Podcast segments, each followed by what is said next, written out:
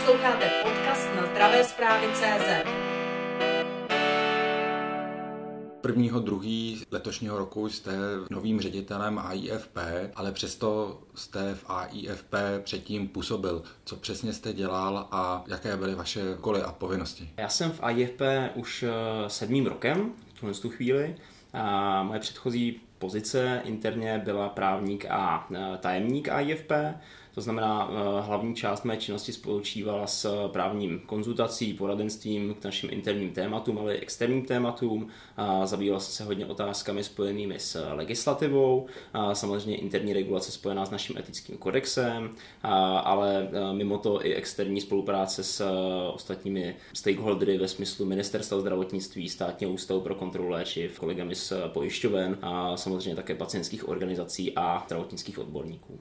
Pokud bych se zeptal osobně, je pro vás těžké navazovat na pana Dvořáčka, který byl výraznou postavou AIFP, ale zároveň jaksi celé té zdravotnické oblasti. Pro mě je to výzva určitě. Já jsem rád, že jsem mohl s Jakubem spolupracovat takto dlouho. Mohl jsem se od něho mnohému naučit a jsem mu za to velmi, velmi vděčný a věřím, že budu schopen asociaci dále posouvat v těch oblastech, které jsou pro nás důležité.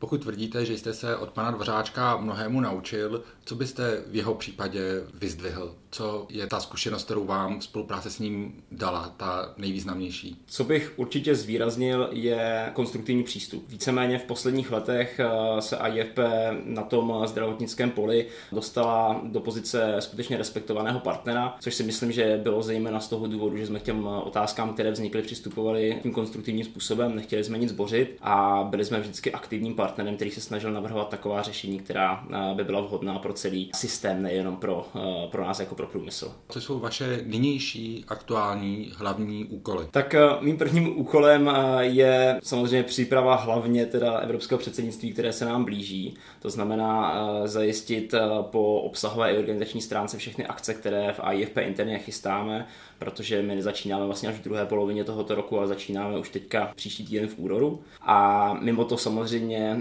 další otázky, které se týkají těch lokálních témat, jako je implementace zákona o veřejném zdravotním pojištění, v rámci které bychom rádi participovali, tak jako v předcházejícím vlastně legislativním procesu. Mimo to rozvoj dalších témat, které v AIFP interně eh, řešíme, jako je digitalizace, diskuze nad eh, udržitelností systému, financováním českého zdravotnictví a tak dále. Pokud bych se ptal na novelu o veřejném zdravotním pojištění, jak prakticky daleko je její implementace do praxe? No v tuto chvíli víme, že některé členské společnosti AIFP podali eh, žádost o eh, stanovení úhrady pro přípravky pro vzácná onemocnění. A my teďka budeme čekat, jakým způsobem se s těmi žádostmi vypořádá státní ústav pro kontrolu léčiv. Čekáme taky, eh, kdy eh, ministerstvo zdravotnictví ustaví poradní orgán ministra pro tuto oblast. Následně se budeme velmi těšit eh, a jako sledovat, jakým způsobem bude ten samotný proces probíhat, protože čekáme, že poprvé by se tento poradní orgán k projednání orfan přípravku měl sejít v průběhu března nebo dubna. Už je známo, kdo v tom poradním orgánu, v té komisi bude zasedat? My v tuto chvíli víme jen to, co říká zákon, to znamená, že tam budou zástupci pacientů, ministerstva, eh, odborníků a zdravotních pojišťoven, ale konkrétní jména ještě nebyly ze strany ministerstva oznámeny, to znamená, my stále čekáme na ty konkrétní kandidáty a členy.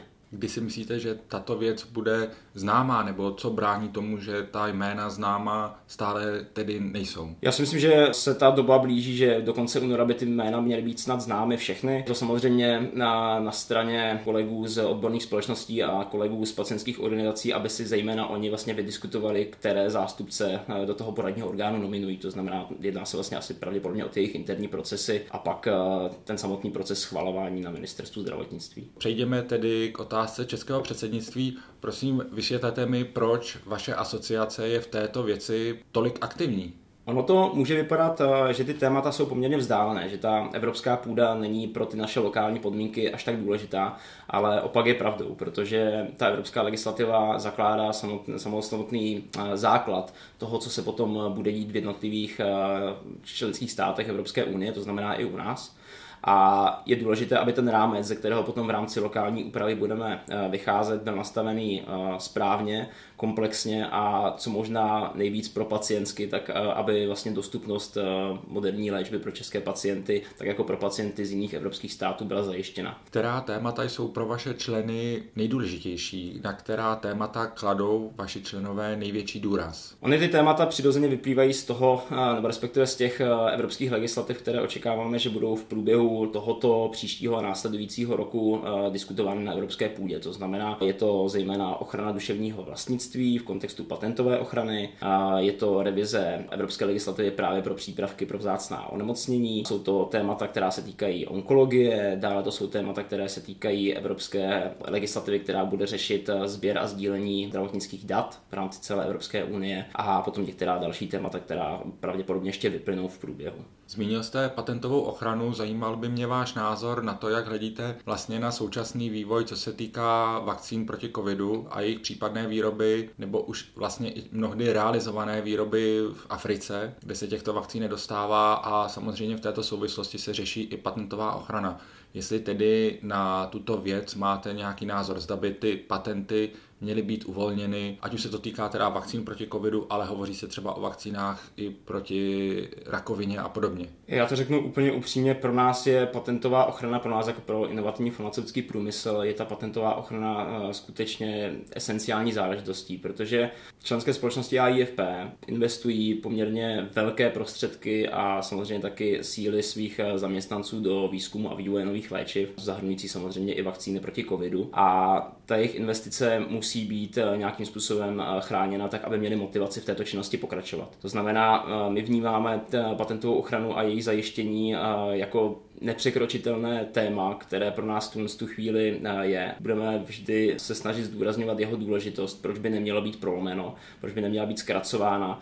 A ta otázka, kterou jste vlastně položil v kontextu přímo tady těch konkrétních vakcín, tak je velmi komplexní. My jsme se k tomu vyjadřovali už vlastně v minulém roce, protože se nedá říct, že tím, že by se patentová ochrana jakýmkoliv způsobem omezila nebo zkrátila, tak eh, by došlo k tomu, že eh, by se těch vakcín vyrábělo více, protože ten proces je velmi náročný. Jsou tam eh, skutečně zásadní hygienické a jiné výrobní procesy a omezení, které s tím souvisí. A z toho, co víme, by tato vlastně, toto prolomení té patentové ochrany v žádném případě nepomohlo k tomu, že by těch vakcín bylo najednou více. Zeptám se na váš osobní názor a ta otázka je trošičku více obchodnická, ale není to tak dlouho, kdy společnost Pfizer a tedy týká se znovu covidu nebo vakcín proti covidu, kdy společnost Pfizer oznámila, že bude pravovat ceny, pokud se ukáže, že ty vakcíny proti covidu skutečně fungují. To znamená, že je vlastně podraží v momentě, kdy se prokáže jejich účinnost. Jak vy koukáte vlastně na, na ten systém toho, že se tedy nakoupí vakcíny za určitou cenu a následně se cena ještě upravuje a jestli myslíte, že k této dohodě mezi společností Pfizer dojde třeba s Evropskou komisí a podobně a ptám se znovu na váš osobní názor. Se v těchto věcech, eh, které se týkají skutečně jednotlivých individuálních eh, obchodních vztahů členských společností, eh, ze zásady nevyjadřujeme. To znamená, nemůžu vám k tomu říct nic úplně konkrétního. Jenom bych chtěl vyzdvihnout, že vlastně přispěním všech těch členských společností, které dokázaly v relativně krátké době vyvinout vakcíny proti covidu, se, myslím si, poměrně výrazně podařilo tu situaci sklidnit. To znamená, jak na to budou navazovat jejich cenotvorné procesy, to my samozřejmě nevíme, ani to eh, vědět nemůžeme a je to spíše otázka na kolegy eh, z členské společnosti Pfizer. Dovolte mi ještě jednu osobní otázku ke covidu a to je vlastně postup očkování, kdy vlastně se zavírají očkovací centra, ale vakcíny jsou nakoupeny. Máte nějaké informace, aspoň obecné informace o tom, kolik vakcín se vlastně tím určitým nezájmem o vakcinaci u nás znehodnocuje? My ty přesné čísla bohužel nemáme. Samozřejmě ten trend eh, je poměrně zpomalující, to jsme, to jsme všichni zaznamenali, ale o jakých eh, objemech se bavíme, to ví pouze kolegové z ministerstva a jak říkám, my ty čísla bohužel nemáme. Zpátky tedy k českému evropskému předsednictví. Zmínil jste digitalizaci zdravotnických systémů jak konkrétně tato digitalizace se dotkne léčiv a výrobců léčiv. Ten proces digitalizace je eh, komplikovaný z toho hlediska, že v eh, různých členských státech na různé úrovni. Ačkoliv se v České republice to téma poměrně diskutovalo v posledních letech, tak eh, pořád jsou státy, které jsou skutečně o několik let v rámci té digitalizace dále a my věříme, že Česká republika se k ním bude chtít v následujícím období připojit. A tady ta evropská legislativa, která obecně tu digitalizaci řeší a dává jakýsi její základ na evropské úrovni, tak by měla přispět k sjednocení jednotlivých standardů, k tomu, aby ty pravidla v rámci těch členských států byly mnohem více harmonizovány a aby následně v nějaké, řekněme, střednědobé budoucnosti ty jednotlivé systémy byly schopny spolu kompatibilně komunikovat. Aby se vlastně dalo říct, že data z České republiky budou použitelná případně nějaké anonymizované analýze v rámci třeba většího segmentu v Evropě a naopak. Pro nás eh, jsou ty data velmi důležité, protože eh, obecně se dá říct, že když nejsou data, tak nejsme vlastně úplně schopni měřit eh, kvalitu té péče, myšleno teďka z pohledu celé České republiky, nejenom farmaceutického průmyslu. Vzhledem tomu se neustále bavíme o tom, jak financovat, kam ty dostupné zdravotnické peníze nebo ty peníze určené pro zdravotnictví alokovat, tak vědět, jakým způsobem ta péče je kvalitní nebo jak ji vlastně měřit, je jedním z zásadních témat, které, které bude v tom následujícím období na stole. Mluvíte o důležitosti znalosti dát. Mohl byste mi v praxi říct, pokud tedy dojde k té harmonizaci, digitální harmonizaci těch informací, jak by praxi tato jaksi změna mohla pomoci ať už pacientům nebo lékařům a ptám se na nějaký konkrétní příklad. Určitě. Ono vlastně ta evropská legislativa měla nastavit jenom základní rámec, to znamená nějaké standardy, které si bude muset každý ten členský stát eh, potom implementovat. Ale ten rámec umožní, že, jak jsem říkal, ty data budou kompatibilní napříč eh, těmi státy. A konkrétní přínos pro toho pacienta může být eh, například v kontextu telemedicíny v rámci České republiky, která se v posledních letech velmi výrazně Eh, vyvíjela. To znamená, kdyby nastala obdobná situace, jako nastala v rámci covidu, tak nebude takový problém s tím, že eh, by se najednou přestali eh, přestali najednou probíhat vlastně konzultace mezi lékařem a pacientem třeba, protože by to šlo i v rámci vzdáleného připojení, vzdálené komunikace prostřednictvím různých aplikací, které by v rámci té telemedicíny měly fungovat. Další věc, s kterou samozřejmě to sdílení dat eh, obecně souvisí, je klinické hodnocení, to znamená další oblast, ve které eh, jsou ty data potřebné a důležité i proto, aby se ten výzkum a vývoj těch nových léčivých eh, přípravků, ale obecně metod zrychlil. A v neposlední řadě to může být velmi přínosné i pro tu udržitelnost toho systému z toho finančního hlediska, protože v minulých letech bylo i ze strany farmaceutických společností vyvinuto několik nových smluvních schémat, které se týkají právě vstupu léčivých přípravků do systému, ale tyto nové schémata jsou zcela zásadně jsou závislé vlastně na dostupnosti těch dat. To znamená, pokud ty data nebudou, tak se dá říct, že bude velmi komplikované tyto nová smluvní schémata uzavírat. Mohl byste mi říct, jakou roli v této věci bude sehrávat e, státní ústav pro kontrolu léčiv a objevují se dlouhodobě názory, že by tento ústav potřeboval posílit, ale objevují se i nyní. Já bych úplně na začátek rád kolegy ze státního ústavu pochválil a rád bych jim, rád bych jim poděkoval, protože v době, kdy ten covid nastal, tak oni byli velmi flexibilně schopní to své fungování a ty své procesy přenést do toho digitálního prostředí. To znamená, my jsme v rámci našich různých vyjednávání nezaznamenali žádné spoždění nebo, nebo nemožnost jednání. A na druhou stranu státní ústav pro kontrolu léčiv je orgánem, který je za regulaci léčiv a všechny procesy s tím spojené zodpovědný v rámci výkonné, eh, výkonné funkce. Z našeho pohledu samozřejmě i, i posílení jejich kapacity ve smyslu zvýšení počtu zaměstnanců by bylo kvitováno, protože předpokládám, že by tento proces zrychlil ještě ty procesy dále. Takže jako z mé strany bych eh, to určitě kvitoval. Z posledních statistik vyplývá, že vlastně ten enormní nárůst nákladů nebo výdajů za léčiva je u centrových léků. Má tato situace, pokud se bavíme o úsporách, nějaké řešení nebo jaký je váš náhled na ty trendy nákladovosti za léčiva v České republice?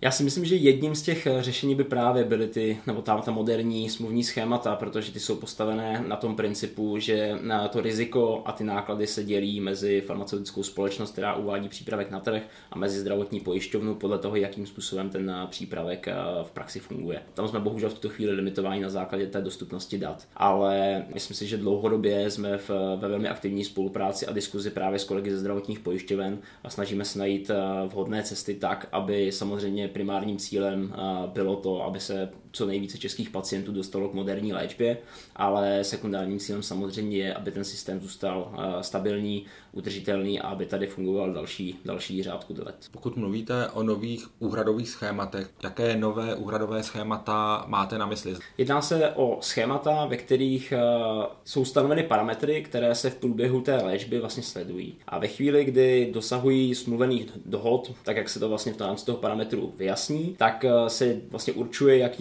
jak vysoká bude ta úhrada a zdali ten, eh, ten náklad ponese zdravotní pojišťovna nebo zdali ho případně ponese farmaceutická společnost. To znamená, jsou mnohem více zaměřeny na ten samotný efekt a účinnost té léčby, což eh, víceméně znamená, že farmaceutická společnost dobrovolně na sebe bere riziko, kdy v případě, kdy eh, by ta účinnost byla v nějakém konkrétním případě nižší, tak eh, ta úhrada bude vlastně podobně nižší. Řekněte mi, proč farmaceutické společnosti přistupují na tato nová schémata, nebo proč otvírají tuto otázku, když se vlastně mají podílet na nákladech na ta léčiva? No tak, jak jsem říkal, cílem těch našich členských společností je samozřejmě to, aby dostali ty moderní léky českým pacientům. To znamená, základním cílem je dostat eh, ten přípravek na trh tak, aby mohl být eh, u pacientů používán. Bohužel máme nastavené, bohužel, nevím, jestli to bohužel nebo bohudík, máme nastavené cenové regulace a pravidla tak, aby ten vstup byl regulován jasným způsobem, což má zase za cíl zachovat právě stabilitu toho systému do budoucna. A členské společnosti tím pádem musí celým tímhle s tím procesem, který je poměrně úzký a velmi regulovaný, projít až k tomu samotnému cíli, což je ten vstup na trh. A jednou z těch součástí toho procesu je právě vyjednávání se zdravotními pojišťovnami, které samozřejmě dohlíží na to, aby ten zdravotní rozpočet byl dodržen. Proto členské společnosti do těch jednotlivých jednání s nimi přistupují. Znamená to tedy to, že tak, jak jsou nyní ty, ty podmínky vyjednávání se zdravotními pojišťovnami nastaveny, že brání prostě přístupu českých pacientů k moderním léčivům? Takhle bych to neřekl. Naopak právě díky vzájemné spolupráci se zdravotními pojišťovnami si myslím, že se nám v posledních letech eh, velmi podařilo eh, zrychlit eh, ten vstup moderní léčby do České republiky. Skutečně věřím, že v rámci té spolupráce budeme pokračovat a ty léčivé přípravky inovativního charakteru budou na ten český trh trh vstupovat ještě rychleji než doty. Zeptám se vás přesto na to samé a poprosil bych vás o konkrétní příklad. Pokud bychom se bavili o jednom některém léku na nějakou nemoc, který v tuto chvíli se vyjednává podle těch jaksi stávající schéma, které jste zmínil a vyjednával by se podle nových schémat, které zmiňujete, jak by to v praxi vypadalo, to vyjednávání a jaký by to mělo dopad na pacienty? Já bohužel nemůžu zmínit eh, z důvodu zákona o regulaci reklamy žádný konkrétní přípravek. Eh, nicméně, když bych to vzal úplně eh, obecně, dá se říct, že vlastně i za současných smluvních schémat, schémat se podařilo ten vstup těch inovací do českého systému zrychlit. To znamená, není to tak, že by to nešlo za současné situace, ale kdyby se používaly ty nová, nové moderní metody a schémata, tak by ten vstup byl pravděpodobně efektivnější, jak z pohledu ceny, tak z pohledu rychlosti. Uvidíme samozřejmě, jakým způsobem na to bude mít vliv ta nová cesta vstupu pro přípravky pro vzácná onemocnění, která teďka bude implementována. A teprve dal bych tomu chviličku čas, protože si myslím, že je potřeba počkat, až eh, si minimálně první přípravek proklestí tu cestu tím novým systémem, protože to novinka úplně pro všechny strany, jak pro nás, tak eh, pro státní ústav pro kontrolu léčiv, tak pro kolegy z pojišťoven, tak samozřejmě pro pacienty, pro ministerstvo a pro odborníky. Hodnotil bych to až nějakým odstupem času tedy. Pokud tedy bych ještě zůstal u těch nových schémat vyjednávání, máte nějakou inspiraci v zahraničí? A pokud ano, jak tam ta vyjednávání vypadají. Co víme v tu chvíli z praxe je, že v ostatních státech Evropské unie ty diskuze o té implementaci probíhají taktéž. Nedá, by se, říct, nedá se úplně říct, že by byl nějaký konkrétní stát, podle kterého by bylo možné se inspirovat, protože všude se dá říct, že ty schémata jsou v podobné, v podobném stádiu implementace. Nicméně ty smluvní typy, které by měly být nově v těch budoucích letech implementovány, vychází z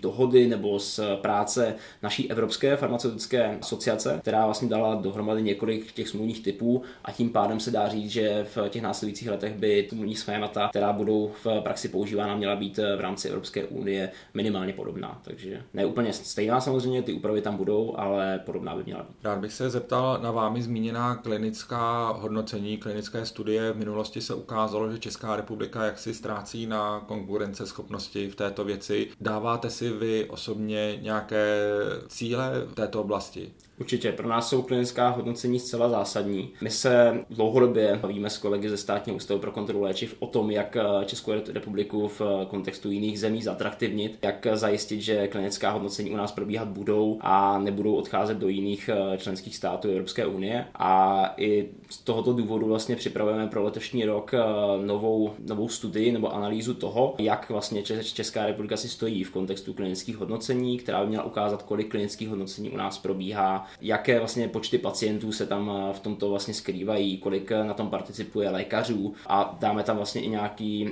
zahraniční, nebo nějaké zahraniční srovnání, aby byl právě vidět, jak ten vývoj postupuje. Pokusíme se to použít k tomu, abychom s ústavem v této věci komunikovali dále a pokusili se najít řešení, které, které v rámci tohoto tématu pomůže České republice.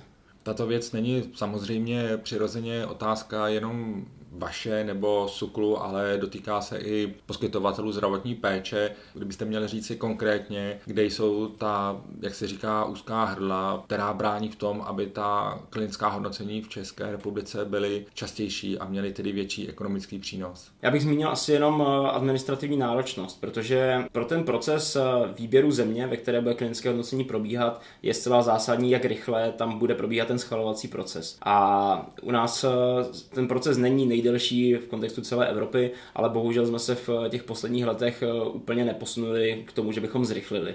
Myslím si, že pokud by se nám toto podařilo urychlit, zjednodušit eh, a ty administrativní bariéry tam odbourat, tak eh, by to v kontextu jako počtu klinických hodnocení, které budou v rámci České republiky probíhat, že by to určitě pomohlo. Vrátím se znovu k českému předsednictví Evrops- Radě Evropské unie. Aktivní v této věci, podobně jako vy, je i Asociace výrobců generických léčiv ČAV, kde vidíte společné zájmy. Některá ty témata jsou společná jak pro inovativní farmaceutický průmysl, tak eh, pro kolegy z generických farmaceutických eh, společností. To znamená, my tam určitě budeme mít společná témata a myslím si, že celá jistě najdeme eh, styčné body, ve kterých budeme schopni spolupracovat. A ty body jsou? Ty se budou týkat zejména vlastně celé velké farmaceutické strategie na evropské úrovni, protože ta je ze všech těch legislativních věcí, které se budou diskutovat, pravděpodobně největší a nejobsáhlejší a budou to věci, které se budou obecně týkat eh, regulatoriky, pravidel, vlastně, které jsou s, s uváděním léčivých přípravků na trh eh, spojeny a tam eh, určitě budeme mít stečná témata, která budou, ale jsou spíše jako odborného technického rázu, různé procesní požadavky, které tam jsou, technické značení a tak dále. Jedním z témat Evropské komise jsou i kampaně proti různým nemocem. Českého předsednictví se týká kampaň proti onkologickým onemocněním, ale problémy jsou třeba i co se týká obezity a dalších chronických onemocnění. Budou mít tyto kampaně nějaký přímý nebo přímější dopad na výrobce léků a vnímáte toto téma jako významné pro vás? Zcela určitě. My se snažíme být v těchto tématech eh, aktivní a sami připravujeme velké, nebo velkou řadu eh, projektů, které mají sloužit zejména k tomu, aby populace obecně věděla o tom, jaké nemoci tady máme, co mohou způsobovat, jaké mohou být přínosy moderních léčiv právě v těchto oblastech. A připravujeme eh, pokračování naší analýzy nebo studie Inovace pro život, kterou jsme uvedli eh, v minulých letech a chceme zase ukázat, eh, jakým způsobem lze vlastně v jednotlivých terapeutických oblastech zvýšit efektivitu a kvalitu té léčby právě prostřednictvím moderních léků. Vrátil bych se ještě tedy k ČAFu. Tam nedošlo k žádným jaksi personálním změnám, ale došlo tam k mírným posunům a tím hlavním posunem je, že vlastně někdejší paní ředitelka Zentivy, paní Sonja Porubská, se znovu vrátila do této asociace a zároveň deklarovala, že se bude taktéž soustředit na české předsednictví. Tedy zeptal bych se vás, Spolupracujete spolu, znáte se? Neznáme se v tuhle chvíli osobně, to můžu myslím si eh, takhle říct, eh, nicméně právě tím, že budeme mít společná témata, tak eh, věřím, že se v nejbližších týdnech setkáme i spolu s výkonným ředitelem ČAFu a nastavíme si tu spolupráci pro ten, ten rok tak, aby vyhovovala oběma stranám. Pokud bychom se bavili o té běžné agendě AIFP, co v tuto chvíli řešíte nejintenzivněji a co je z vašeho pohledu z toho běžného provozu klíčové? Já si myslím, že naše asociace má ty, řekněme, běžné každodenní procesy zavedeny velmi dobře, takže my v nich eh, v tuto chvíli pokračujeme, není tam žádná zásadní změna, nejdeme žádnou cestou revoluce, ale spíše evoluce. Jak jsem říkal, z těch lokálních témat je pro nás v tuto chvíli nejdůležitější implementace novely zákona 48 veřejným zdravotním pojištění a pak samozřejmě budeme velmi aktivně diskutovat eh, otázky, které jsou spojené s financováním, protože v posledních eh, dnech bylo vlastně zaznamenáno, že vláda hledá místa, ve kterých by se šetřit a jedno z těch témat, které tam bylo otevřeno, tak je zdravotnictví, to znamená, tohle to bude téma pravděpodobně pro příští týdny. Sledujte zdravé zprávy CZ.